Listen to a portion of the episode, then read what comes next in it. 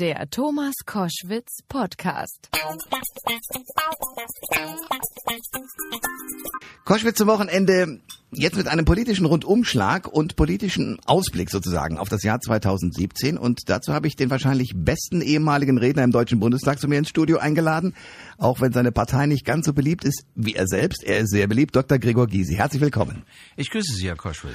Ich bin noch nicht ein ehemaliges Mitglied des Bundestages. Ich bitte Sie, ich bin noch immer noch im Bundestag. Aber Alle nicht mehr so auf. Ja, ja weil Sie ehemaliger Fraktionsvorsitzender das der stimmt. Linkspartei ja, waren und seit Dezember Präsident der Europäischen Linken. Das ist richtig, ja. Das heißt, Sie müssen jetzt viel in Brüssel rumsitzen oder wie?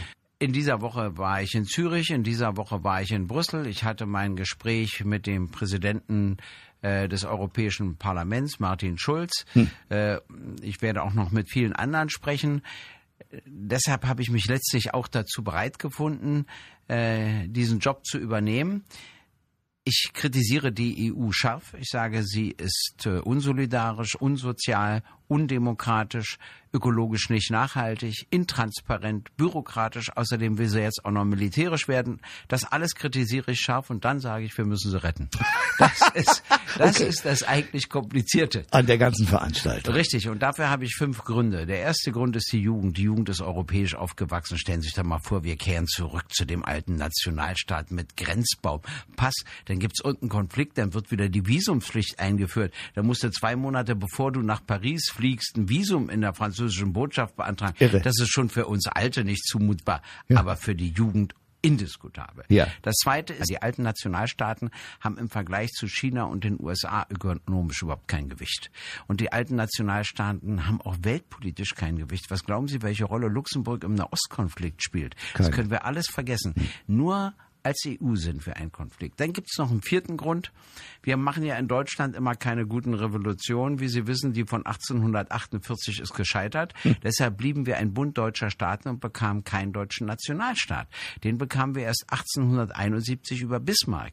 Und die Folge davon war, dass Deutschland an der Kolonialaufteilung der Welt so gut wie nicht teilnehmen konnte. Es gab noch ein kleines Stück in Afrika, während Großbritannien, Frankreich, Spanien, Portugal, Belgien, Holland ganz anders versorgt waren mit Kolonien. Das wiederum führte bei den damals Herrschenden, ich meine, heute können wir ja froh sein, wir müssen uns nicht so oft entschuldigen wie die anderen, aber das führte bei den damals Herrschenden dazu, dass sie die Welt neu aufteilen wollten, weil sie befürchteten, zu kurz gekommen zu sein. Erster Weltkrieg war der Versuch, Zweiter Weltkrieg war der Versuch. Und dann hat man gesagt, man muss Deutschland international integrieren in jeder Hinsicht, damit dieser deutsche Sonderweg, so wurde er genannt, endlich aufhört. Wissen Sie, und heute geht es um Einflusssphären, was wir an Konflikten erleben zwischen Russland und den USA, in Syrien, in der Ukraine und so. Es geht immer um Einflusssphären. Und jetzt könnten wieder rechte Kräfte kommen, AfD, Reichsbürger, weiß was ich alles. Hm. Und wenn wir ein reiner Nationalstaat wären und wieder vorschlagen, ein deutschen Sonderweg, weil wir zu wenig Einflusssphären haben, weil wir ja kaum ehemalige Kolonien haben, etc. Ich will diesen deutschen Sonderweg nicht. Das ist der vierte Grund, weshalb ich die EU retten will. Und dann kommt der fünfte, letzte und entscheidende. Es gab noch nie einen Krieg zwischen zwei Mitgliedsländern der Europäischen Union aber früher zwischen diesen Staaten immer Kriege. Und wenn die EU zerfällt, kann ich Ihnen nicht sagen, an welcher Stelle der Konflikt beginnt, vielleicht zwischen Ungarn und Rumänien oder wo auch immer. Wir müssen uns dazu verhalten und dann haben wir wieder Krieg in Europa und ich möchte das unseren Kindern und Enkelkindern nicht zumuten. Also mache ich es komplizierter. Manche kritisieren die EU und sagen, weg damit. Ich kritisiere sie scharf und sage dann, aber neuen Start, wir müssen sie retten äh, weil ohne dem könnten die Folgen noch viel schlimmer sein. Dr. Gregor Gysi ist beim Gast bei Koschwitz zum Wochenende.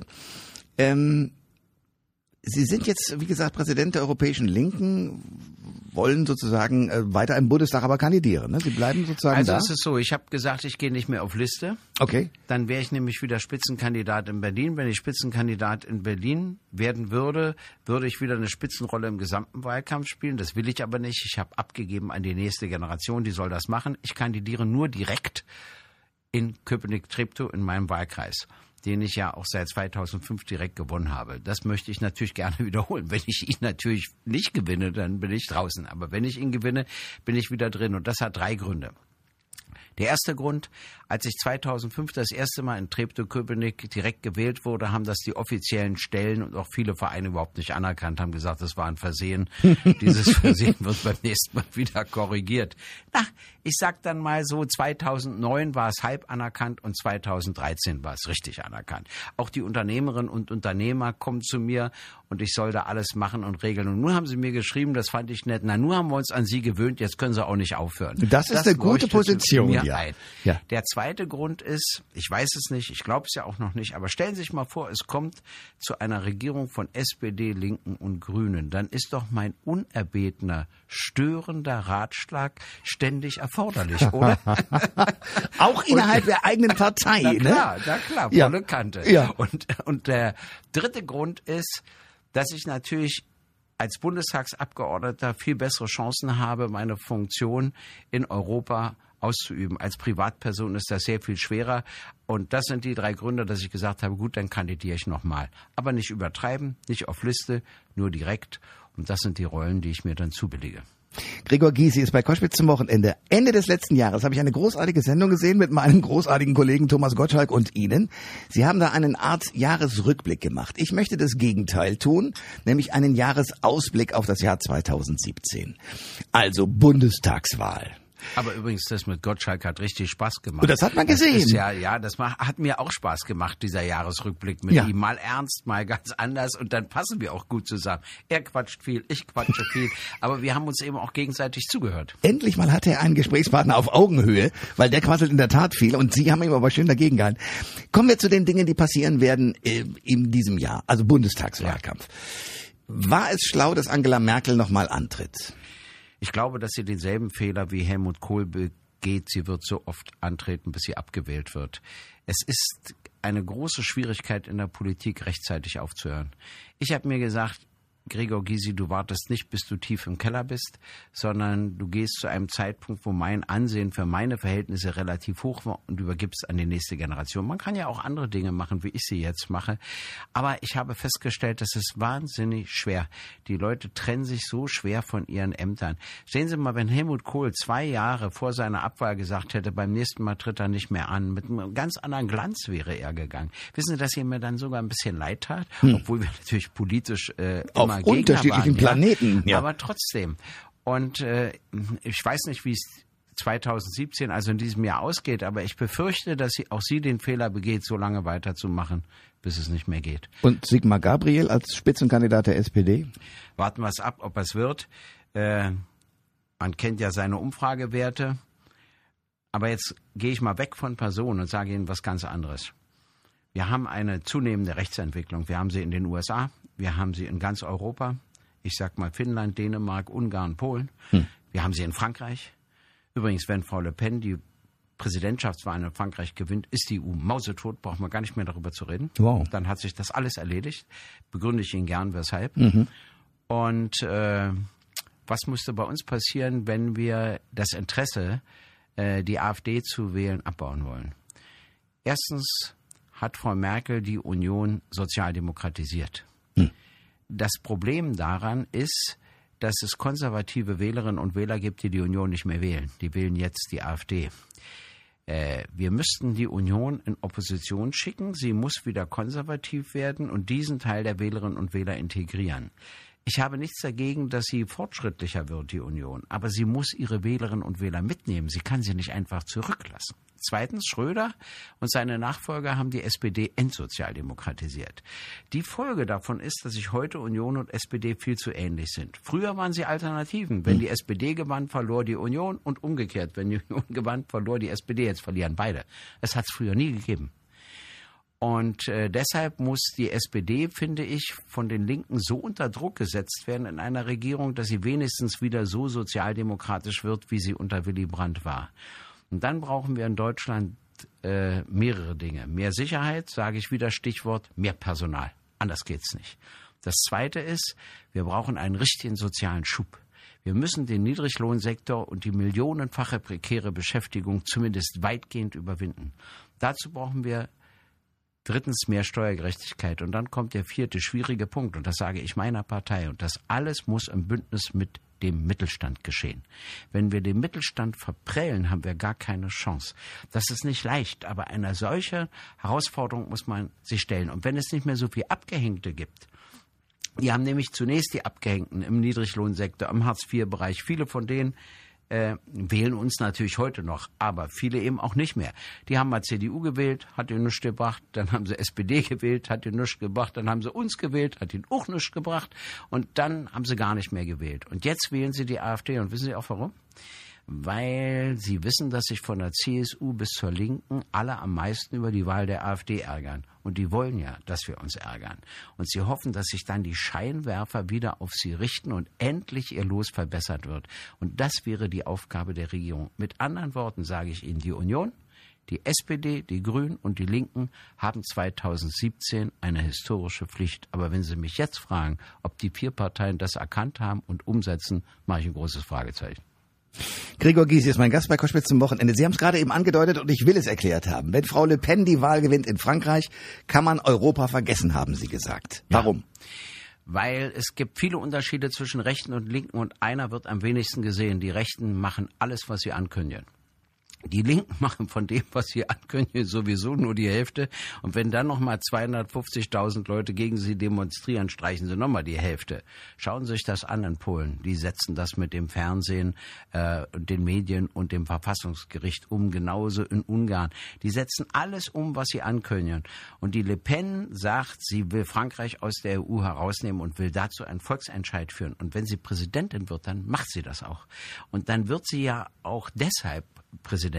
Und vielen geht die EU auf die Nerven, was ich ja gut verstehen kann. Ich kritisiere ja sie auch. Hm. Und wenn Frankreich die Europäische Union verlässt nach einem Volksentscheid, dann ist die EU tot. Bei Großbritannien nicht, aber Frankreich und Deutschland sind die Gründungsmitglieder. Wenn eines dieser beiden Länder geht es aus, kannst du die ganze Struktur vergessen. Und dann zerfallen wir wieder in die alten Nationalstaaten. Das wird ein Rückschritt. Obwohl man sich über die EU furchtbar aufregen kann, sollte man diesen Weg nicht gehen.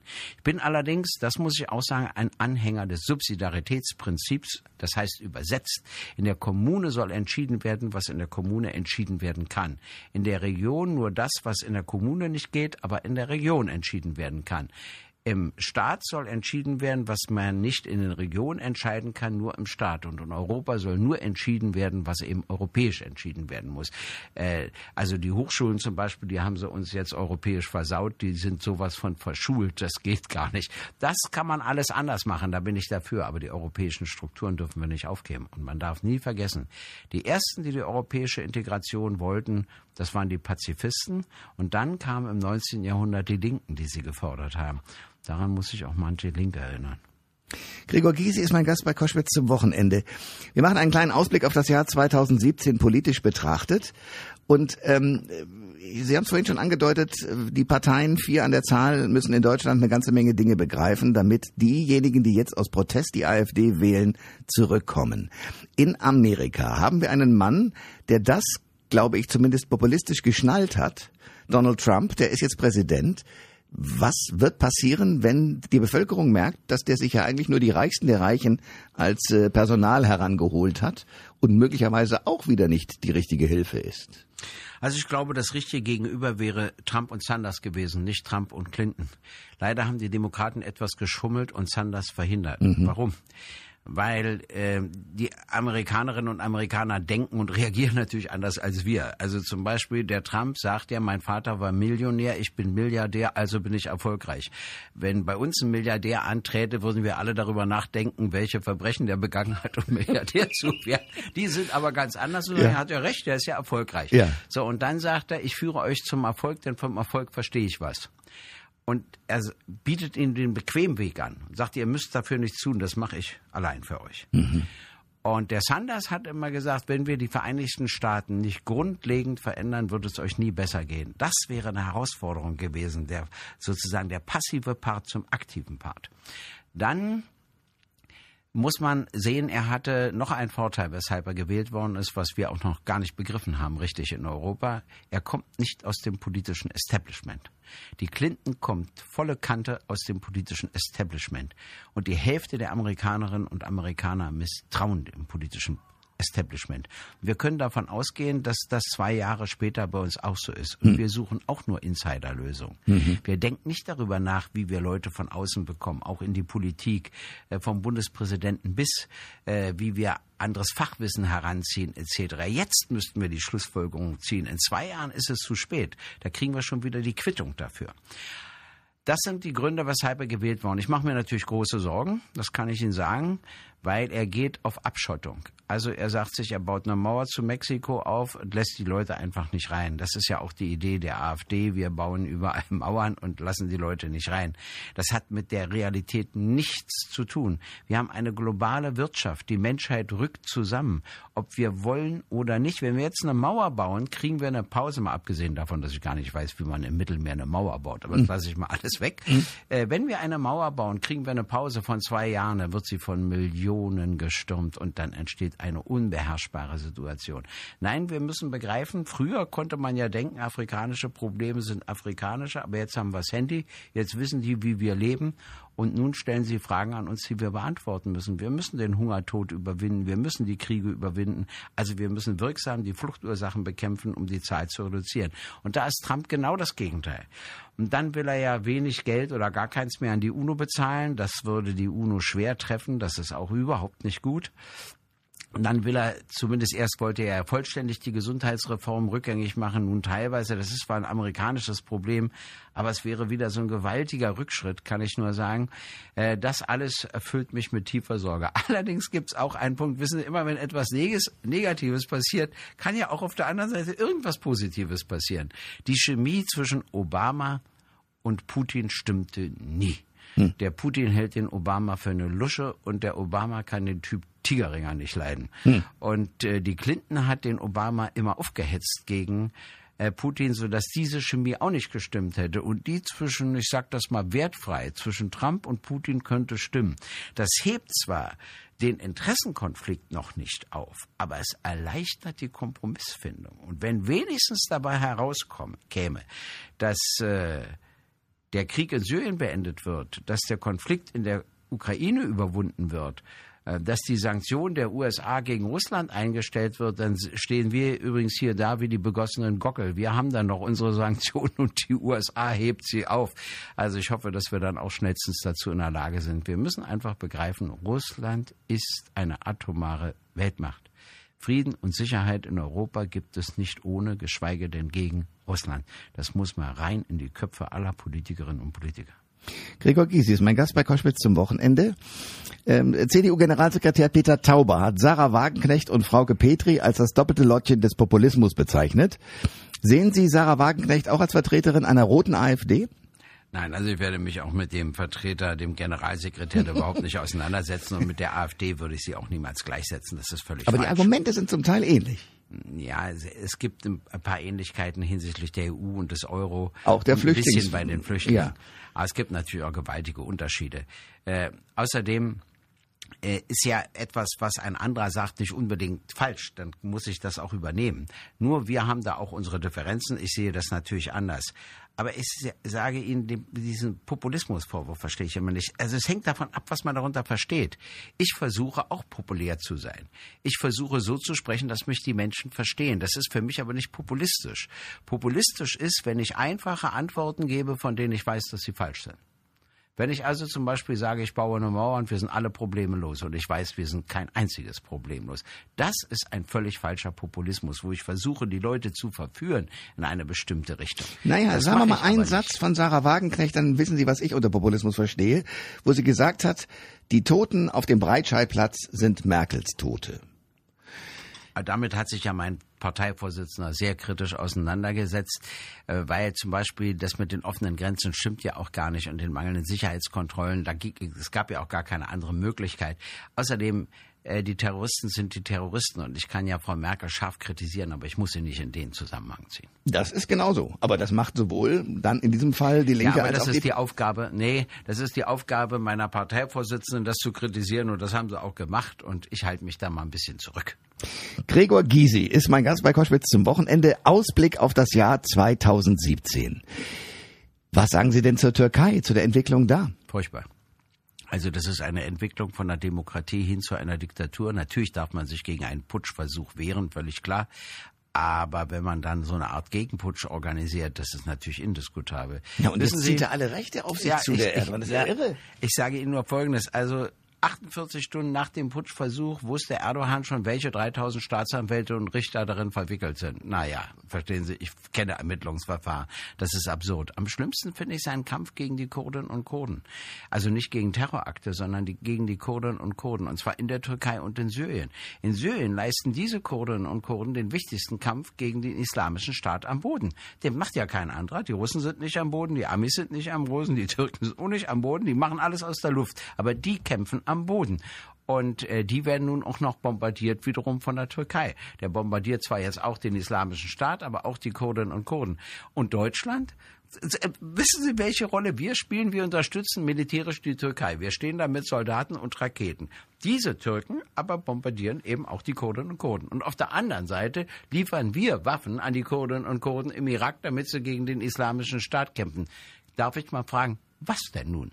Hm. Auf welcher Seite stehen wir hier eigentlich?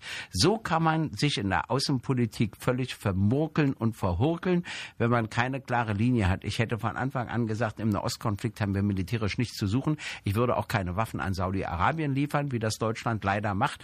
Und dann können wir eine vermittelnde Rolle spielen, die viel wichtiger wäre, um so schnell wie möglich einen Frieden dort zu erreichen. Also die Entwicklung in der Türkei macht mir Sorgen. Jetzt kommt aber wieder die EU. Auch interessant. Das Europäische Parlament beschließt, die Beitrittsverhandlungen mit der Türkei auszusetzen. Auszusetzen heißt nicht zu beenden, mhm. sondern auszusetzen, bis die wieder einen demokratischen Weg gehen. Was sagt die Kanzlerin?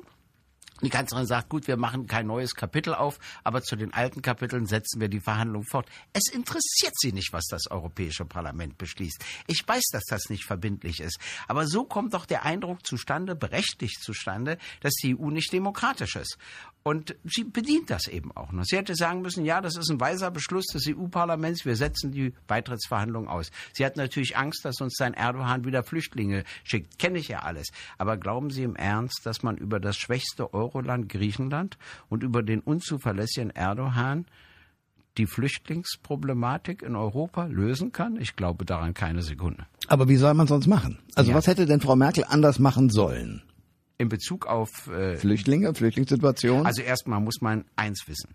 Wenn man für Menschenrechte eintritt, muss man immer für Menschenrechte eintreten. Wenn man sagt, ich trete nur dann dafür ein, wenn ich es gerade politisch gebrauchen kann und vergesse es bei der Türkei, bei Saudi-Arabien und bei anderen, dann ist man höchst unglaubwürdig. Äh, das kenne ich ja aus allen Jahrzehnten. Und deshalb sage ich immer, sage ich auch meinen, ihr dürft auch bei linken Leuten, wenn sie Menschenrechte verletzen, nicht schweigen. Sonst wird man wiederum unglaubwürdig. Also da muss man einen klaren Standpunkt haben. Den hat unsere Regierung überhaupt nicht. Das Zweite ist, wir müssen, wie ich gesagt habe, die Fluchtursachen beseitigen. Das heißt, Druck auf Russland und die USA ausüben, sich endlich zu verständigen, was Syrien betrifft. Es heißt drittens, dass wir den Hungertod überwinden müssen. Jährlich sterben 70 Millionen Menschen auf der Erde, davon 18 Millionen an Hunger, obwohl wir weltweit eine Landwirtschaft haben, die die Menschheit zweimal ernähren kann. Was muss man machen? Zum Beispiel die EU muss aufhören, Lebensmittel so billig nach Afrika zu exportieren, dass die afrikanischen immer teurer sind, sodass in Afrika keine eigene Landwirtschaft entstehen.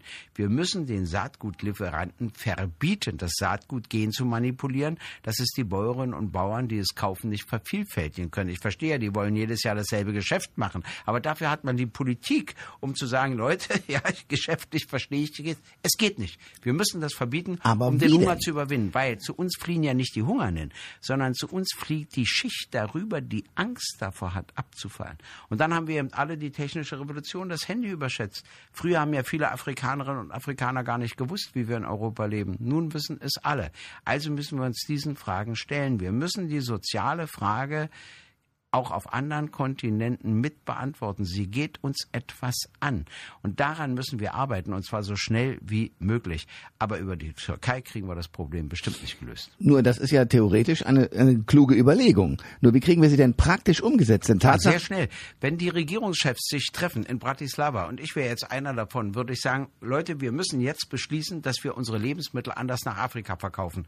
Und zwar rucki zucki. Und wenn ihr das nicht macht, wir machen das auf jeden Fall. Und Frankreich habe ich dafür dafür gewonnen und die habe ich dafür gewonnen und so weiter. Also ich würde sie unter Druck setzen, dass man das sofort umsetzt und verhandelt. Dann würde ich mit Obama oder dann dem neuen darüber reden, dass wir das den Saatgutkonzernen verbieten müssen, weil sie sie haben ja nichts davon. Wenn der Hunger nicht ausstirbt, werden wir immer mehr Flüchtlinge bekommen. Also müssen wir doch die Probleme angehen. Wissen Sie, und der Kapitalismus, der ist nicht sozial gerecht. Das ist nicht seine Natur. Aber er weiß immer, wenn es um Existenzfragen geht. Und jetzt geht es um Existenzfragen, auch bei den Flüchtlingen. Und ergo müssen sie nachgeben. Gregor Gysi ist mein Gast bei Koschwitz zum Wochenende, inzwischen Präsident der Europäischen Linken, aber weiterhin im Deutschen Bundestag vertreten. Wenn Sie so einen Blick wagen auf das Jahr 2017 und sagen, wie wird denn wohl die Bundestagswahl ausgehen? Haben Sie eine Ahnung? Was tippen Sie? Nee, äh, deshalb habe ich keine Ahnung, weil Früher waren die Wählerinnen und Wähler in Deutschland eine zuverlässige Größe. Es gab immer mal Schwankungen um ein und zwei Prozent. Das kann man jetzt alles vergessen. Das kann eine Woche vorher sich alles drehen. Es gibt nicht mehr die enge Bindung an eine Partei. Wahrscheinlich hat unsere Partei noch den größten Teil, die sich eng an die Partei gebunden fühlen. Aber auch bei uns hat das nachgelassen. Und erst recht hat es bei der Union und der SPD und den Grünen und anderen nachgelassen. Deshalb ist das heute gar nicht mehr zu kalkulieren. Ich sage nur eins. Wenn die vier Parteien ihre historische Aufgabe nicht begreifen, wenn es zum Beispiel eine Koalition geben sollte, ich sage mal theoretisch Union und Grüne, mhm. dann können die Grünen eine bestimmte Entwicklung der Union zur Integration der konservativen Wählerinnen und Wähler gar nicht zulassen. Wenn die das nicht zulassen können, wird 2021 die AfD doppelt so stark. Wer das nicht will, muss jetzt klug handeln und die Interessenlage verschieben. Es geht nicht um Verbote oder sonst was. Es geht um die Interessenlage, die verschoben werden muss. Und dafür müssen wir Probleme lösen. Und wenn wir bei uns die Rechtsentwicklung stoppen und deutlich mehr soziale Gerechtigkeit herstellen, dann haben wir auch die Kraft dafür in Europa zu streiten, sonst nicht. Also gibt es ein Wahlergebnis, das ich mir wünsche, das hat aber mit den Realitäten wenig zu tun und dann äh, gibt es wahrscheinlich ein reales Wahlergebnis wissen Sie, ich muss Ihnen eins sagen, weshalb das heute so schwer einzuschätzen ist, weil ich den Wahlkampf nicht kenne.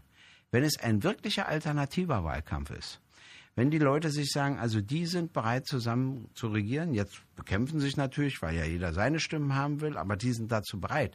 Die wollen so eine Politik machen, die ganz anders ist, dann wird es ein spannender Wahlkampf. Wenn es ein spannender Wahlkampf wird, eine Herausforderung, verstehen Sie, dann ist was los. Wenn alle sich sagen, Gabriel will wieder Vizekanzler werden, ach, das interessiert keinen. Verstehen Sie, dann haben Sie auch keine Power auf den Straßen, dann passiert da auch nichts.